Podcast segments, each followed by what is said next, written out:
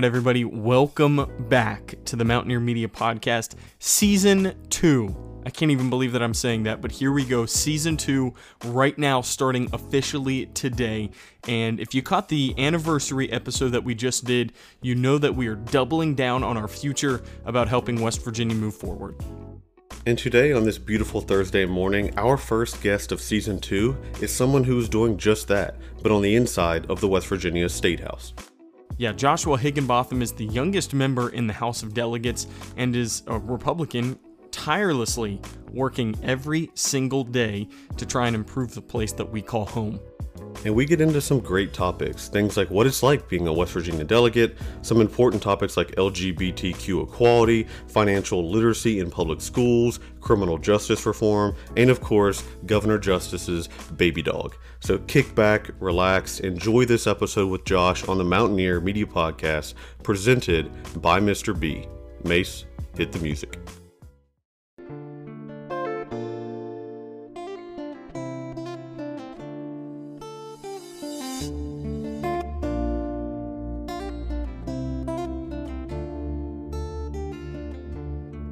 The uh, sun does not always shine in West Virginia, but the people always do.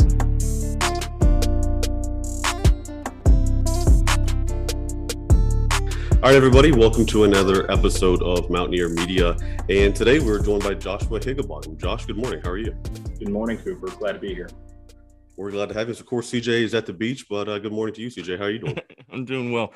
Internet a little spotty, but uh, I got the uh, the ocean just outside the door here, so I'm I'm okay. Even Don't if feel- the yeah, internet's don't a feel little too off. bad for yeah, me. I'm not. I'm cool. Yeah, I'm cool. But no, things are good, man. Things are good.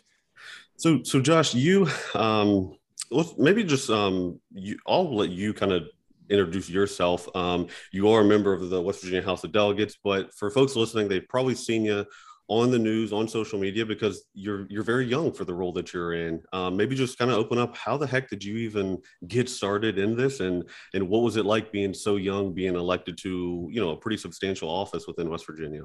Yeah, well, it was uh, certainly a challenge being the youngest elected official in the state at the time. Um, you know, in 2016, I was elected to the state legislature. I was 19 when I won my first race, and uh, it's been one heck of a journey. Uh, very sharp learning curve, and and I've I've enjoyed every minute of it. Uh, but I currently serve as the vice chairman of the House Education Committee, and I currently working on about 100 projects as uh, as usual and uh, previously our economic development chairman in the House, and uh, uh, yeah, just working away and and uh, uh, try to get through college. I graduated a while back, and uh, uh, Not too far back. 2018. 2018. Still in grad school too. Awesome. Uh, still in grad school. What, What are you graduate studying? year- Yeah. what are you working on?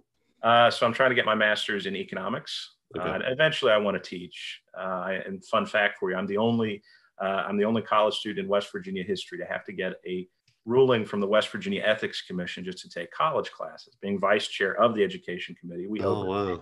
all the colleges the state. That's uh, yeah. that- You're what a- refing your own game. What a strange, yeah. exactly, yeah. Why did they feel that they had to? Why why did they feel like that that was a conflict of interest? Just because you work on the education side doesn't mean, you, you know, it, it shouldn't mean that you shouldn't be able to still educate yourself. That that's what a Oh, weird of course, of course. Well, we, situation. we did it just to be safe, just to make sure. well, when you're in politics, they'll hold anything against you. You know, Yeah, yeah, yeah, you.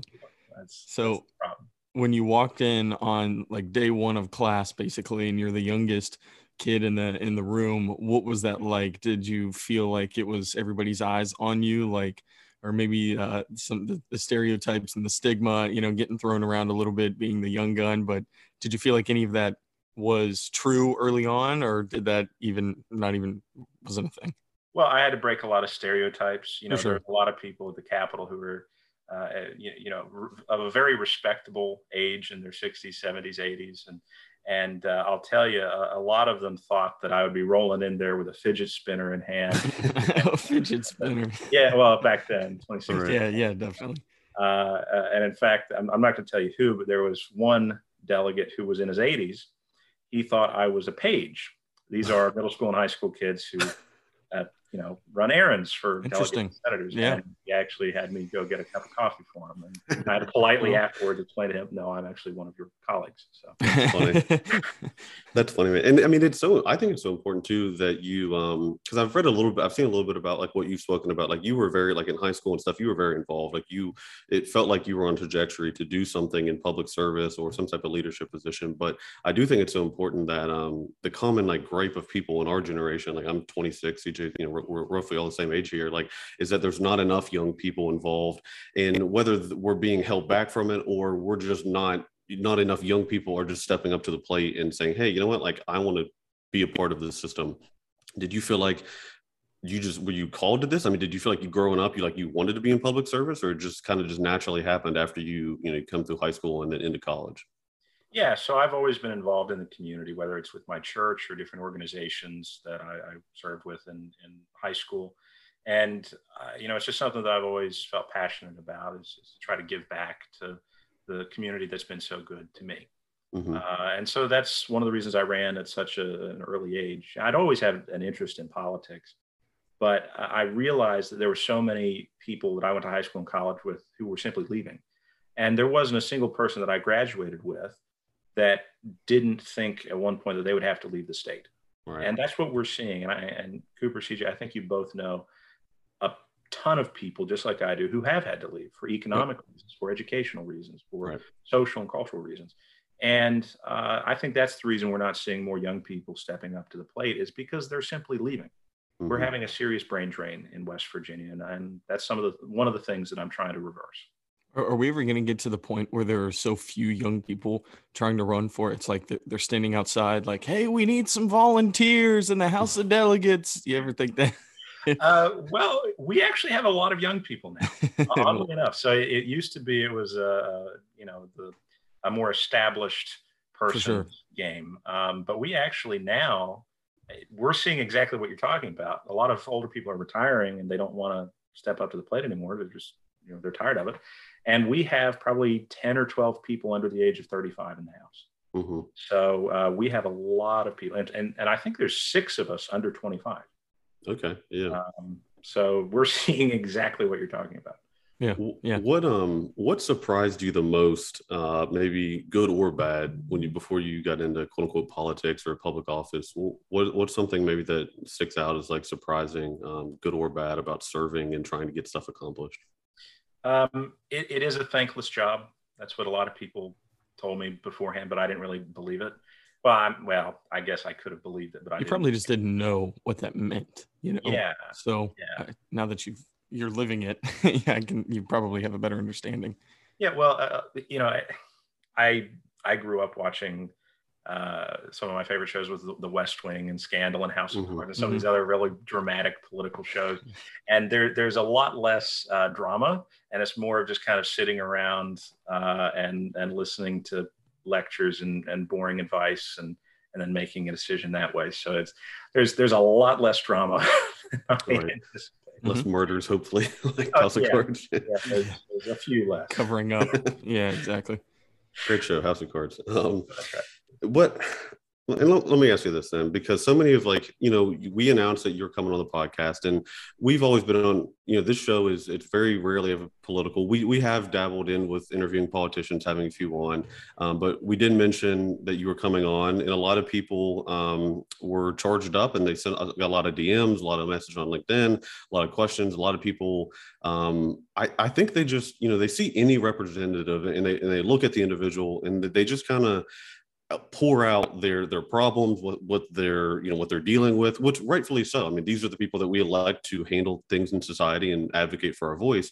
Um, but from from your perspective and I- and let me just say my perspective i don't think government can be the answer to every single problem that we have in society. Um, knowing that at least that's my opinion i don't know what yours is i'll let you, I'll let you speak for yourself but what um, how do you prioritize what you think is number one, two, three, four? Like, how do we go from all these stuff just gets shouted at you, Jonathan? Look into this, gun rights, this, that. Like everything is just coming at you. How do you personally say, okay, here are my top priorities and what I believe West Virginia needs to tackle? Um, you know, or you know, na- nationally or within specific within West Virginia.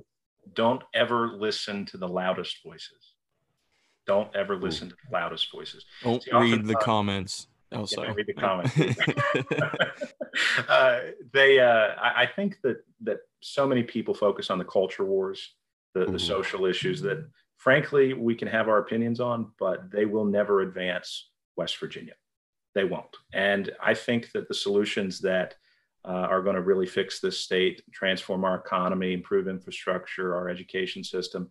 It's going to be the boring issues that only a small percentage of people are going to be talking about. Mm-hmm. And as an elected official, I have to separate what is trending on social media or what is the one topic uh, being talked about on in traditional media uh, and and separate that from the real issues the facts the, the professionalism of statecraft of policy and and understand the difference between the two. Because the, the I can assure you uh, the if we were a true democracy we would be a horrible society because nothing would ever get accomplished and only the social issues only the culture wars would would be uh, would be dominating the conversation and not and not good policy. So I have to separate the two. Makes sense. Do you find that because it's it's those things that nobody talks about and maybe that's why it's the thankless job too mm-hmm. because it isn't so much about the big flashy things that are coming through you know as bills and whatnot. It is the things that you know down you know just deep down that is going to end up making the biggest difference. And nobody it's like well that's not very interesting. You know maybe is that why it's kind of the thankless job and it's in that way. Yeah. Yeah it absolutely is. And and you know i've i make hundreds of votes every single year hundreds of decisions. And i'll, I'll give you one small example. And this is going to be boring uh, you know, this I'm, I'm going to try not to make your listeners fall asleep, but it was actually uh, against the law in West Virginia in, in many cases for uh, for a utility company to partner with an internet provider to put broadband lines on the utility poles. Mm-hmm. I know that sounds really boring, but we made that legal this year in, in certain instances. And uh, essentially now it's going to make it to where we're going to get faster internet in a lot of these rural areas. Mm. But everybody talks about, you know, they want that one slogan on the that mail piece or that TV commercial when they run for office, better internet. Well, most voters don't understand what that means. Right. I just talked about a policy that not many people even understood or, or knew about uh, until uh, until right now. So I mean, and, and there's hundreds of examples just like that that that we need to that should get more attention, but most people don't have the time or the the attention span to listen to. Right. That's Isn't actually very interesting, to be honest, because it, it does seem like that. It, it seems like a no brainer. Yeah. What what can we do to exactly get better internet? Yeah, I mean, stick it on the the. it makes sense to me. so, Instead of putting it underground. Yeah, yeah. Put it on the telephone lines, the internet yeah. and stuff. Yeah. Well, Josh, we were talking beforehand too that you said you know you you maybe would love to do a podcast or something. Mm-hmm. To me, it, it seems that politicians are, and not to like linking them all together. But but like you just said, like we it was just shout from social media, um, then it would be chaotic. We would be moving, we would be following trends. We it would be hard to do the like structural nitty gritty work that like a representative does. But at the same time, politicians tend to just frustrated about that it's in these like little bite size like just like I don't know, just like overly simplistic slogans, like you were saying. Um, I think a lot of people get frustrated by that because it's just like, well, there's more to it. Like America first. They're just they just say like things that are like, okay, but what does that even mean? Like, so I think it's just I think there's more there, there should be an opportunity for but like tying it back to you doing a podcast like it maybe just the public needs just general more education around issues in a format that's not as just like you know based on reelection stuff or it's just purely a social media like attention getter type of communication. Like maybe like government or institutions i think if you really want to be effective to communicate with the general public it's to do like some sort of like education campaign or long form style explaining like the process of what actually it takes to get a bill from the house to the governor's desk to get signed to pass a law. Does that make sense? Yeah no i, I agree. And and uh, somebody in my office, uh, when I when I told them I was thinking about doing a podcast to explain policies like this, they're like, "You should name it Getting Higgy with it." And uh, they, I, I, well, that's pretty catchy. Uh, but uh, you know, that's exactly what we need. And traditionally, most elected officials or policymakers, they uh, they, they do op-eds. They'll do a one-page op-ed in, in the paper. But you know, I, I still read the paper. I read the Wall Street Journal and the Charleston Gazette. Um, but a, a, lot of people don't nowadays. They listen to podcasts. They're on social media and YouTube, and the attention span of so much of the electorate is so short that you know I, I dare I say I need to be doing policy lectures on TikTok. Uh. I, you know, and, and Vine, if you remember that from right. oh yeah, you know, younger. Uh, and and that really is the the most effective way. So so we have to meet voters. We have to meet the our constituents where they're at. We can't expect them to pay attention uh, to everything. They, I, I hope they do, and I commend people that do, but it's a small number of people. So we have to meet them where they're at, uh, and that's doing stuff like podcasts and interviews and op-eds and social media to, to reach them. Hey, what's up, guys? Let's take a quick break for the Mountaineer Roasting Company coffee break. And if you've been following along, which I'm sure you have, but hey, maybe you're a new listener, if you go over to mountaineerroasting.com, mountaineerroasting.com, and use code MEDIA15, that will save you 15% off on West Virginia roasted delicious coffee that gets shipped right to your door.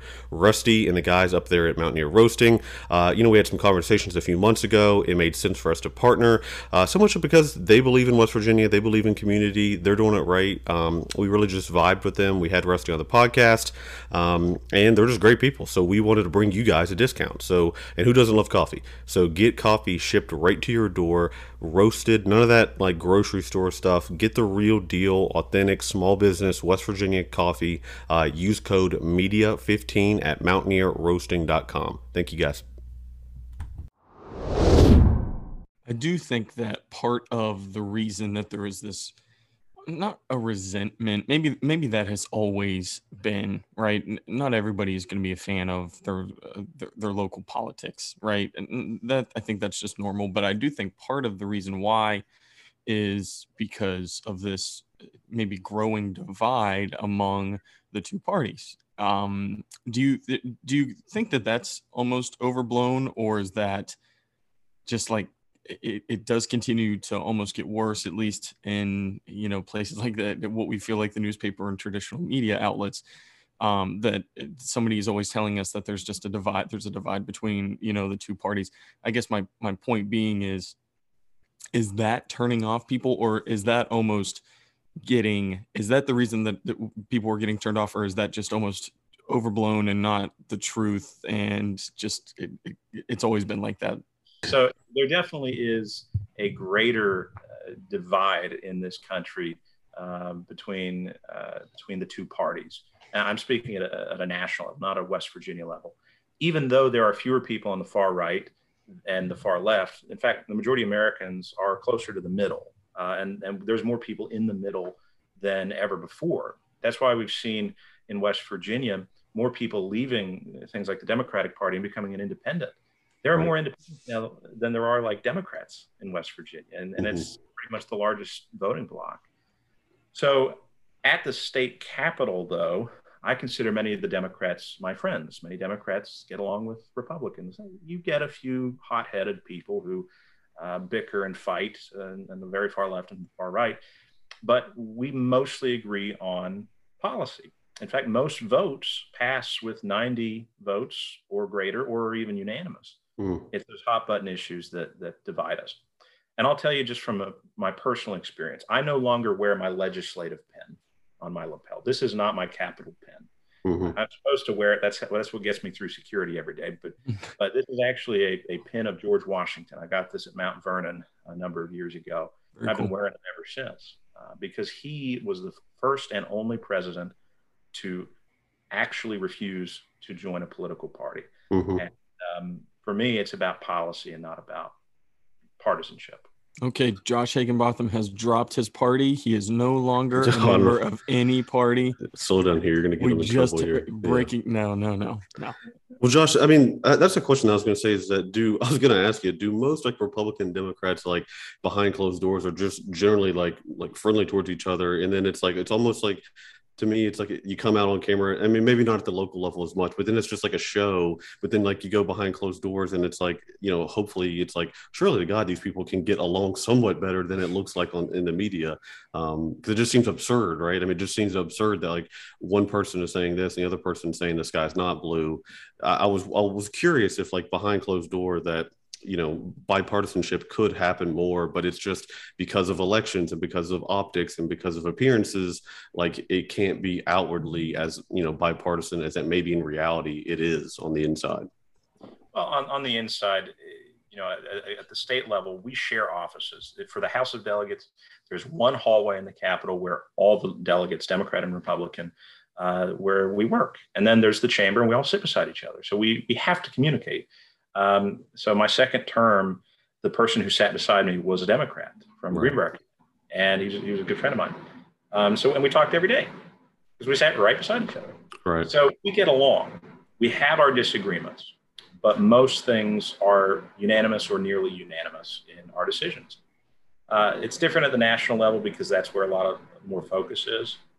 Uh, but I think that that when people are presented with two choices, a binary option, they're going to choose the one that they most identify with. And, and for me, I, I, mostly agree with, with Republican politics. That's why I'm a Republican. Mm-hmm. Uh, I don't always agree with them. And often I disagree with my own party. Um, and we all do. So mm-hmm. I think that, that just the, the mob mentality that, that human nature allows for, uh, it, it gives us the sense that, that our government is divided now more than ever. That's just that's just human nature. And that's the way we perceive things. Jeff Campbell was it? Jeff Campbell is that it who it was? Yeah, yes, yeah, yeah, yeah. Jeff's good guy. I, I, had a feeling when he said that Greenbrier County, good person, cool dude. I, I, I, had a feeling. I had a feeling. No, that's that's funny though. Um, so, it, but kind of going back to Cooper's question there, uh, do you guys? Is it like fist bumps and handshakes outside of the chambers though, or is it still? A little bit of uh, the cold shoulder occasionally. Depends on the person.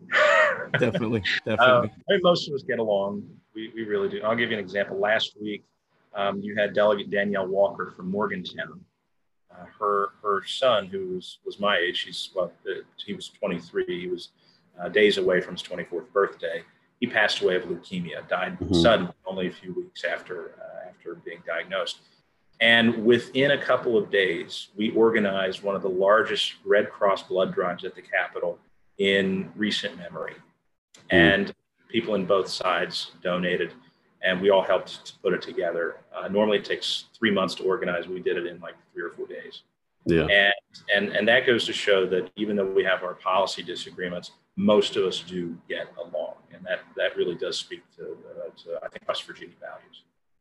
I would hope so. I'm, I'm glad to hear that. Uh, I did see that in the news, and it was um, sad news. Um, so I'm glad. I'm glad to hear that. Um, but you're right. You you have been. You're not afraid to break with your party. Um, you voted against. I think you've been like in some circumstances the only Republican that like voted against. Was it the transgender ban, like sports ban bill? You voted I was against. The. I was the only one in the House. There were five uh, Republicans in the Senate.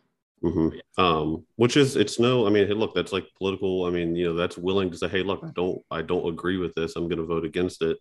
Um, so I certainly can respect that. And you know, recently you posted a video on social media coming out as, as, a gay man and said, hey, look, this is who, this is who I am. This is who I, I've been, and it doesn't change my view on, you know, I'm still the same person. I'm still Josh. I'm, I'm still, I still hold these values. Um, what has that experience been like for you? Um, and then what would you say for the people that give you give you directly maybe criticism saying hey josh that's great and we support you but like but the republicans general stance is not necessarily so and a lot of folks maybe in the lgbt lgbt community don't feel as much love um, from the traditional republican set. What's that been like for you? And then what you know do you have any sort of goals and ambitions with trying to communicate that and be that within the republican party? So i'll just say that it has been remarkably positive. And the Republican Party does get a bad reputation simply because of a, a small percentage of, of our members who I'm going to blatantly say um, tend to subscribe to bigoted policies and bigoted beliefs. We, we have extremists in both parties, and I'm I would be lying if I said we didn't have that in the Republican Party.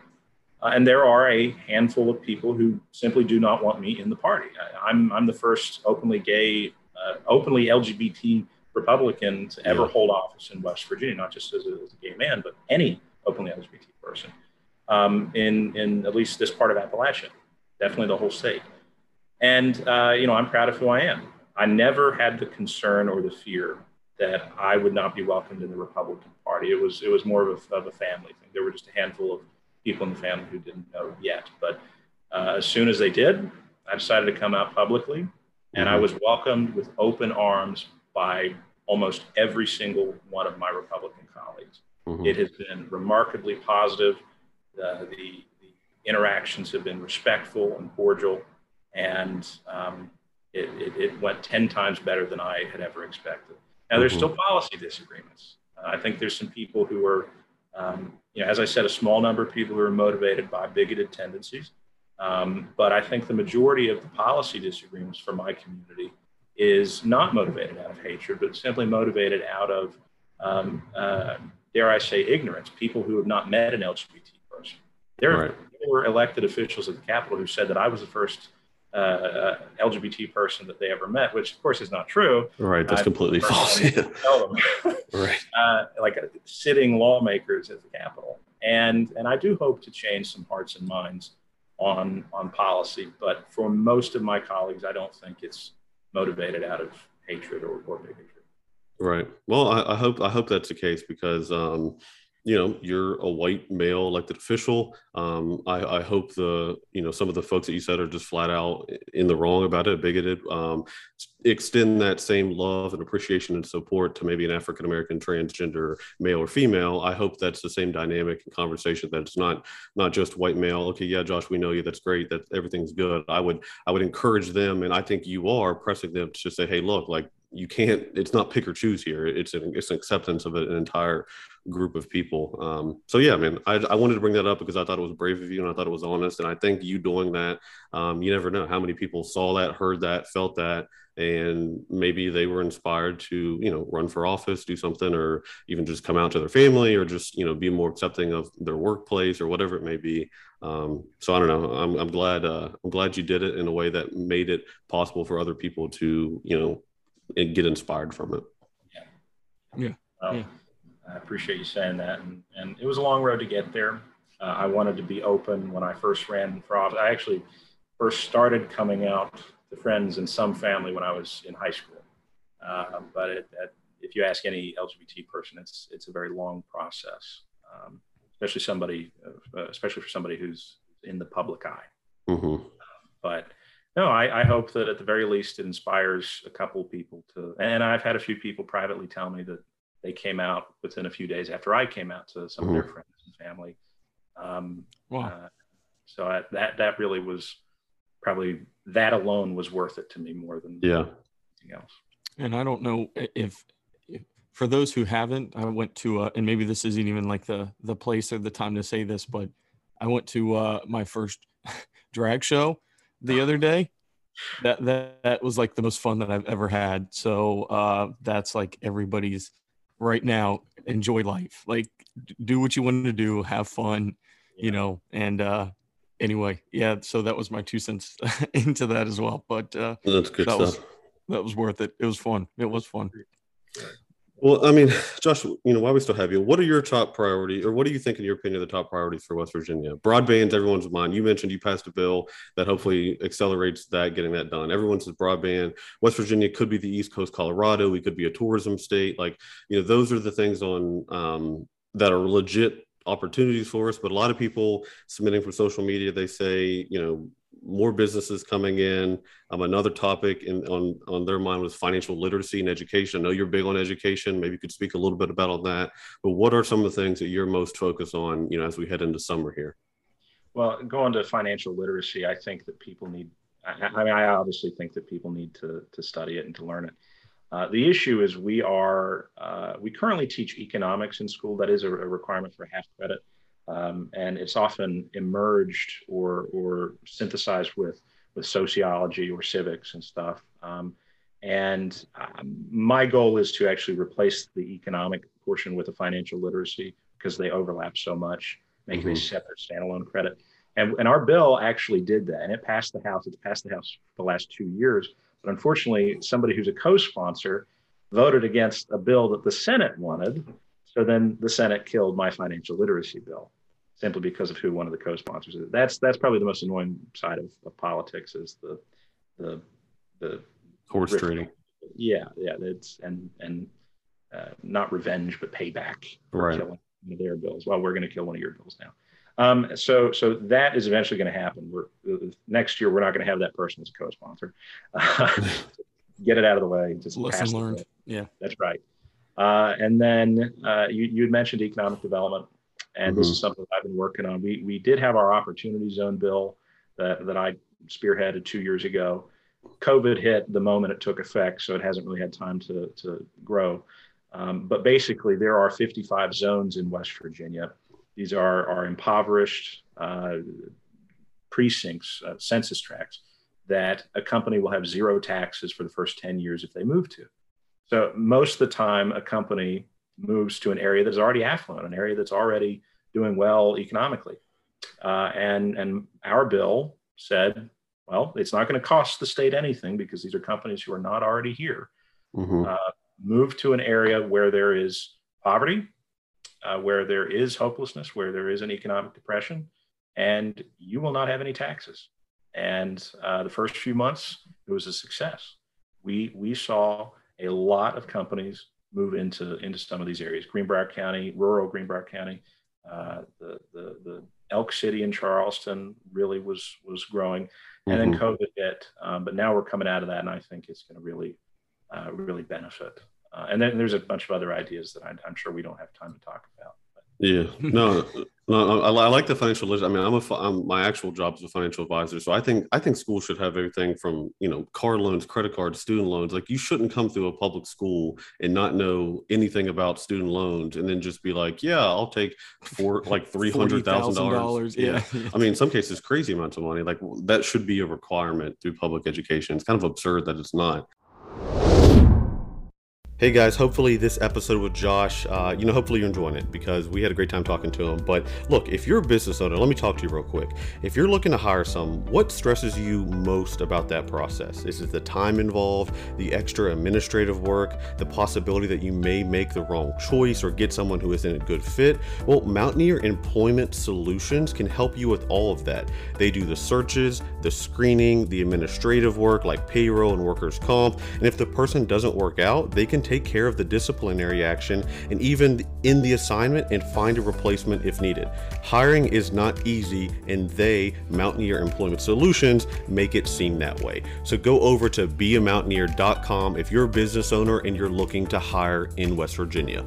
This episode is also sponsored by Raised Rub, a true all purpose seasoning packed full of mouth-watering herbs, 21 to be exact. And Raised Rub can be put on just about anything beef, wild game, chicken, casseroles, stews, the list goes on and on. So jump over to raisedrub.com or go to Amazon, search Raised Rub, spelled like it sound, Raised Rub, and get it shipped right to your house ASAP. It's delicious stuff. You'll be able to impress your guests. Say, hey, look, this is an authentic West Virginia small business, and I shop local, and it all goes right back into the economy. So we're so grateful to Brody and the team over at Raised Rub, and we hope you guys support them as well. Let's get right back to the episode with Josh Higginbotham. Um, another quick thing I want to hit on. What's your thoughts on uh, medicinal cannabis? I'm fine with it. Yeah, that's fine. Um, you know, I, am I'm, I'm actually in favor of adult use. I've got no problem with that. Mm-hmm. Um, uh, why have we dragged our feet on it? Why why is West Virginia a little bit behind? Like we're seeing Virginia move quicker. Like why have we dragged our feet a little bit on it? In your opinion, it's a generational thing. It, it really is. So um, my first term, you know, there were a lot more older members of the legislature, and now we have a lot more younger ones. But the first year I was there, adult use failed 75 25 in the House. It wasn't even close. Yeah. And a few months ago, we had a vote on it again. This time it failed 52 48. Mm. It, was, it was razor mm-hmm. thin. That, that is full decriminalization. Mm-hmm. So um, I think that after next year's election, we're going to see more young people elected personally, I think Republicans are going to lose a few seats in the House uh, just because Trump's not on the ballot. Interesting. So I, yeah. I, I think that uh, uh, I think that we're I think it's going to happen this time. Mm. I really we need it, man, because West Virginia is it's hurting with the opioid crisis and something like medicinal cannabis. I mean, I, I, in my opinion, you can people can have moral arguments about a full adult use. I'm in favor of full adult use for people to do it, but medicinal just seems absolutely absurd that we don't have a robust medicinal industry in West Virginia, given the fact that our state's crippled by pain killing medication with, with, individuals hooked on oxycontin and you know all the other opioids like um, so I don't know. I'm, I'm glad to I'm glad to hear you're in favor of it. Hopefully the state gets its act together and we can move quicker from an industry perspective because I think about it like macroeconomics. Like if Virginia, Ohio, Kentucky, if if they move quicker than we do, then industry gets built up. That just leaves us four or five years behind. Um, and that's money, that's tax revenue, that's jobs, that's you know people alleviating pain. Um, so hopefully, hopefully we see some progress on it. Well, I, I hope so as well. And, and we are seeing part. The, the issue is that in 2017, when we passed the original bill, uh, it was flawed. It, it was mm-hmm. not vertically integrated. It was it was difficult to get into into the process. Two million dollars was the minimum startup costs, and there are a few in-state growers and dispensaries that can afford that. They can afford that. Yeah. They basically guaranteed that if you get some of these national guys to come in and have a monopoly on the industry in the state. Um, so we've slowly been fixing it the, the next thing we need to do, and I sponsor the bill to do this, we're going to, I think we'll have the votes in January to do it. Um, legalize medical research and development for it for companies and universities. That's big. It's actually still illegal. For right, Schedule One, yeah. Mm-hmm. Yeah. Uh, the other thing is uh, have a, a uh, an interstate reciprocity agreement. So even if we have our own medical program, and Pennsylvania has a medical program, if somebody utilizing the Pennsylvania program crosses state lines to go to a WVU game in Morgantown. Illegal. They're breaking the law. yeah, yeah, mm. that is and crazy. That yeah, is reciprocity laws are that's wild. yeah. And so my bill fixes that, and uh, and it legalizes edibles. But don't tell anyone that. definitely, uh, definitely. Some some fixes that we need to have. Um, yeah, certainly. And I'm sorry, just we got so many responses. So I want to, I do want to give our listeners justice to some of the things. Um, criminal justice reform. It, I, from my research, House Bill 2305, and maybe you're a lead sponsor on that, says creating a tax credit for hiring an ex felon. Um, because it does seem like jail. I mean, if we just think about jail in theory, prison in theory, it's you did something bad, we're going to hold you over here for a while, hopefully to rehabilitate you and then say, okay, when you leave jail, you should be a productive member of society. You've paid your, you know, you've done the time for your crime, yada, yada, yada. But that's great. That's very, you know, whatever theory based but then in reality in america it's extremely hard to come out of jail because you have that mark on you. It there's all these different hidden court fees and appearances and if you don't make it to this court date and time they do xyz and then your employer like it's very very difficult to get over you know a non-violent and we're talking about like you know giving leniency to violent crime here but we're talking about just like general you know one two year three years in jail. That's going to affect you for 15 easy 15 10 years after. It's going to take you to shake that. Um, talk to me about whatever this bill this creating a tax credit for hiring an ex-felon house bill 2305 what is that? And then what do you think west virginia from a state perspective and a federal it's out of your hands but from a state perspective like what can we do so we've done a lot on the criminal justice reform front for the past few years. Um, you know, we did have the Second Chances for Hope bill uh, that I, I voted for. I don't, I can't recall if I was one of the, the co-sponsors on it, but but basically it makes it to where if you've been expunged as a as an ex-convict, you don't have to tell the person, the, the company that you're trying to apply for a job for, that, that you you are an ex-convict after so many years and after uh, certain programs that they've gone mm-hmm. through, and uh, and that's took a big step. The, the issue is, even if you don't have to tell them, all you got to do is Google somebody's names. Like, do I want to hire somebody? And then mm-hmm. you Google, they, oh, they clearly, you know, they were on the, in the paper on the news saying they, they robbed somebody or they, they, uh, you know, they were caught with, with um, so much uh, uh, uh controlled substance. And so that's why we have to protect the companies as well and incentivize companies to hire a lot of these folks. There are 150,000 ex-convicts in West Virginia. People don't realize wow. how many we have. 100. I did not realize that. Wow. Yes. Um, now there's only 30,000 current prisoners, but yeah, 150,000 former uh, former ones.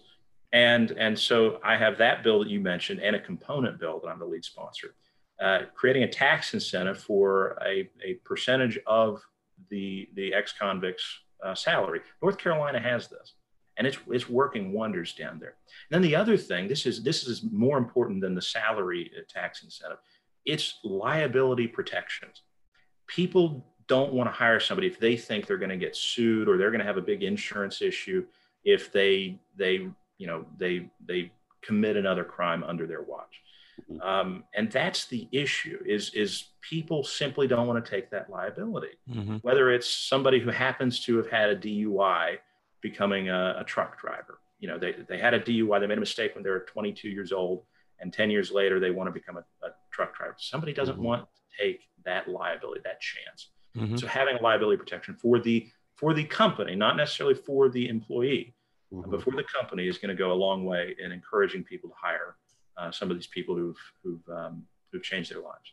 Mm-hmm. It's hard to rebuild. It's hard to build a bridge after you've already burned it. You know, so uh, building that trust, I'm sure, is very difficult for people. You you had said 150,000 convicts. Is that anybody that served any time? Is yes. that just okay? Um, yeah. I mean, that, that is that's wild. not felons. That's all convicts. Uh, all crimes. A lot of people. Just, yeah, a lot of people. Do you enjoy this? Have you enjoyed your time? uh, sometimes. yeah. No, seriously, I, I, I ask honestly. It looks hard, man. It's, it, it, it is hard. Yeah.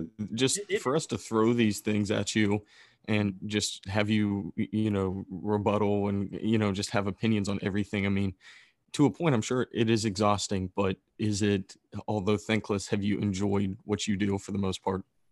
For, for the most part, uh, CJ, I, I really have. Uh, I think that the most rewarding part is getting those stories, like I mentioned, of people who've who've come out um, um, because I came out publicly. Uh, that was very rewarding, I have to say.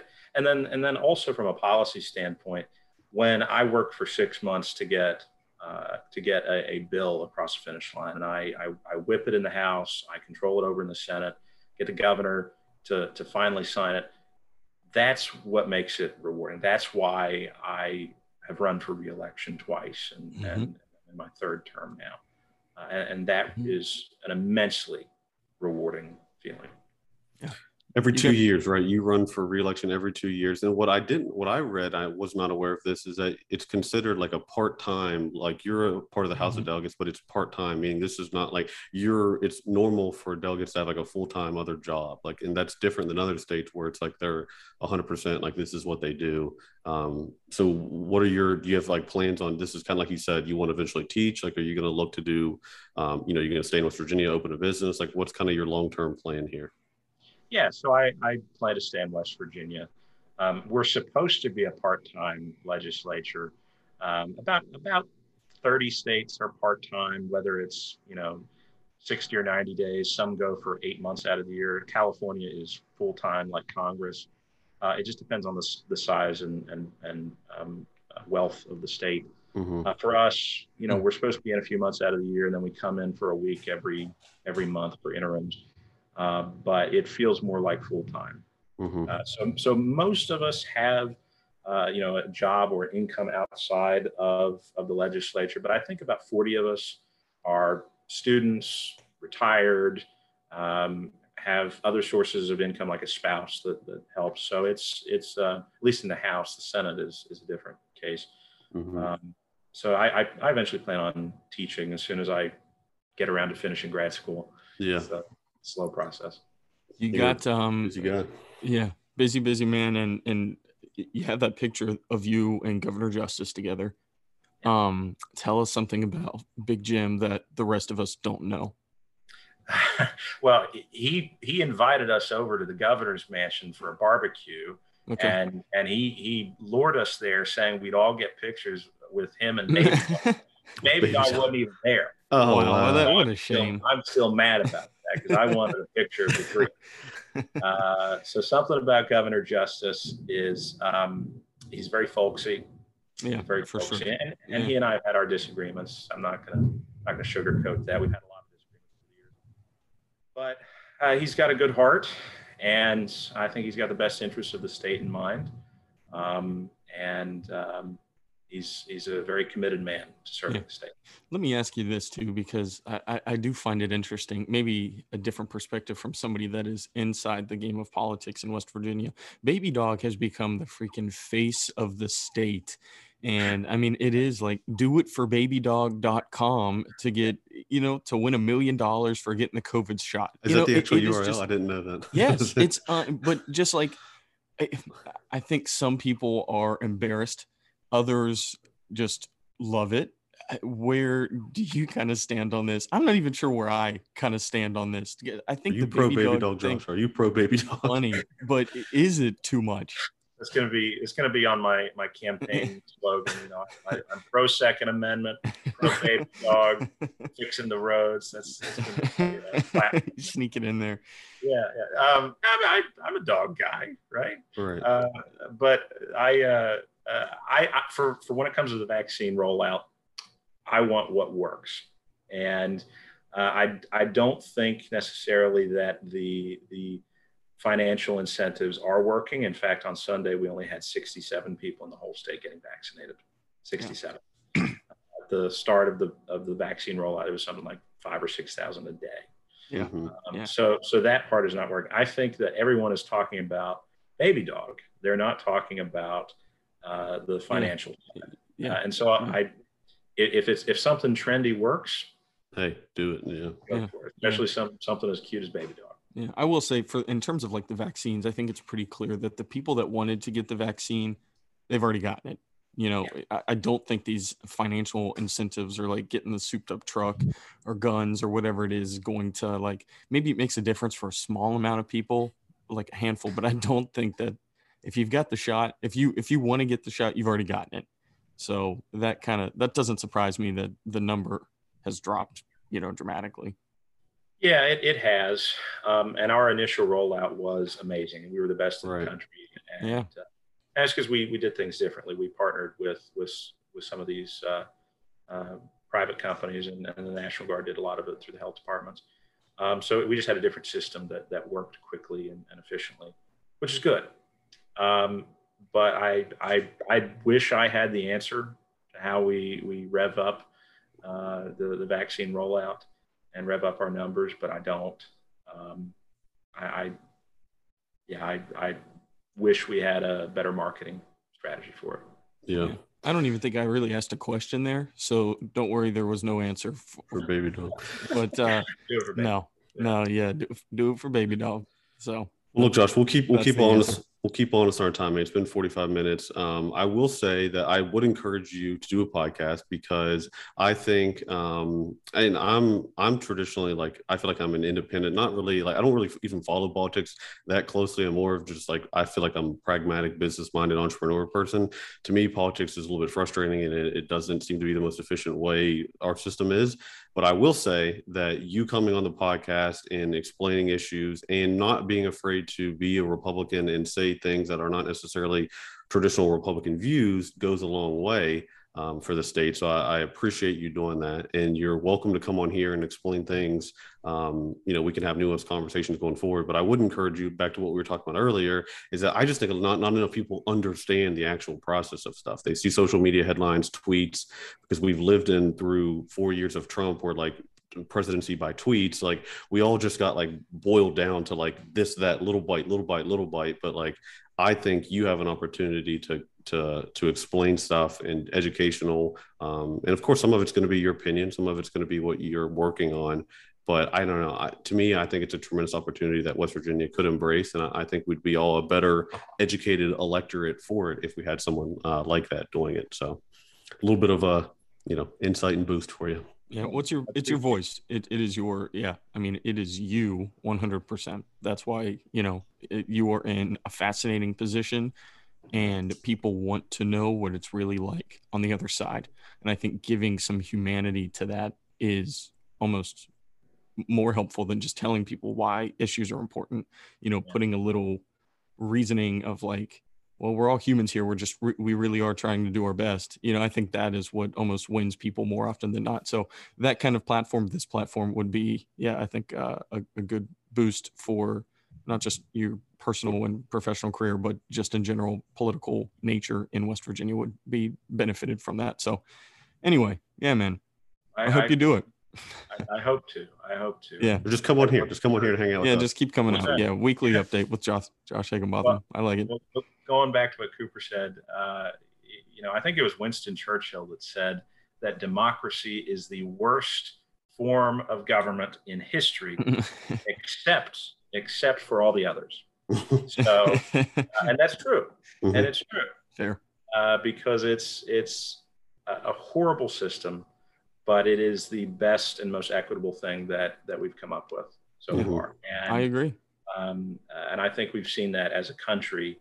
Uh, we've we've have the, the strongest economy, the strongest military, the the, the, the safest country in human history. Um, and I know people talk about these details. They talk about all these these issues that we've got. But if you look at the progression of human history, uh, we are where we are because of partisanship, because of good policy, because of uh, a, a, Republican form of government, not a Republican Party. Right. Mm-hmm, mm-hmm.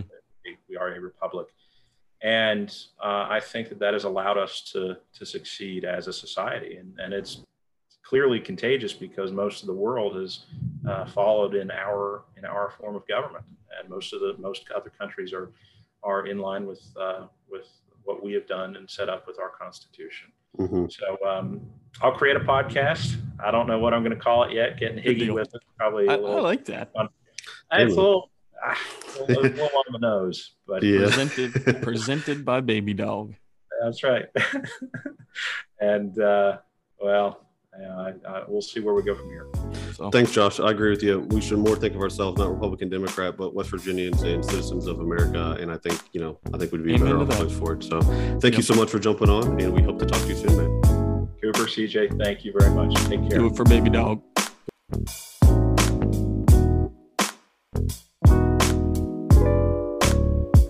All right, everybody. Thank you for tuning in as always. That is going to do it for our first episode in season two. Awesome stuff. Coop, Mace, congrats for everything. We've made it far. We've made it this far. Let's just keep on going. You guys are awesome. You guys are great partners. And the three of us, I think, are just, we just work together. We work together. So, Anyway, if you're listening to this, thank you guys for tuning in. Really do appreciate it. We'll be back again soon, and we've got a lot coming up here in the next year. We've got a lot of big plans, so stick with us. We hope that you are enjoying what we're pushing out, and we hope that you guys are doing everything that you can to improve this place that we call home, West Virginia, as well. So, guys, thank you again. Hopefully, you listen to us again here soon. Take care, guys.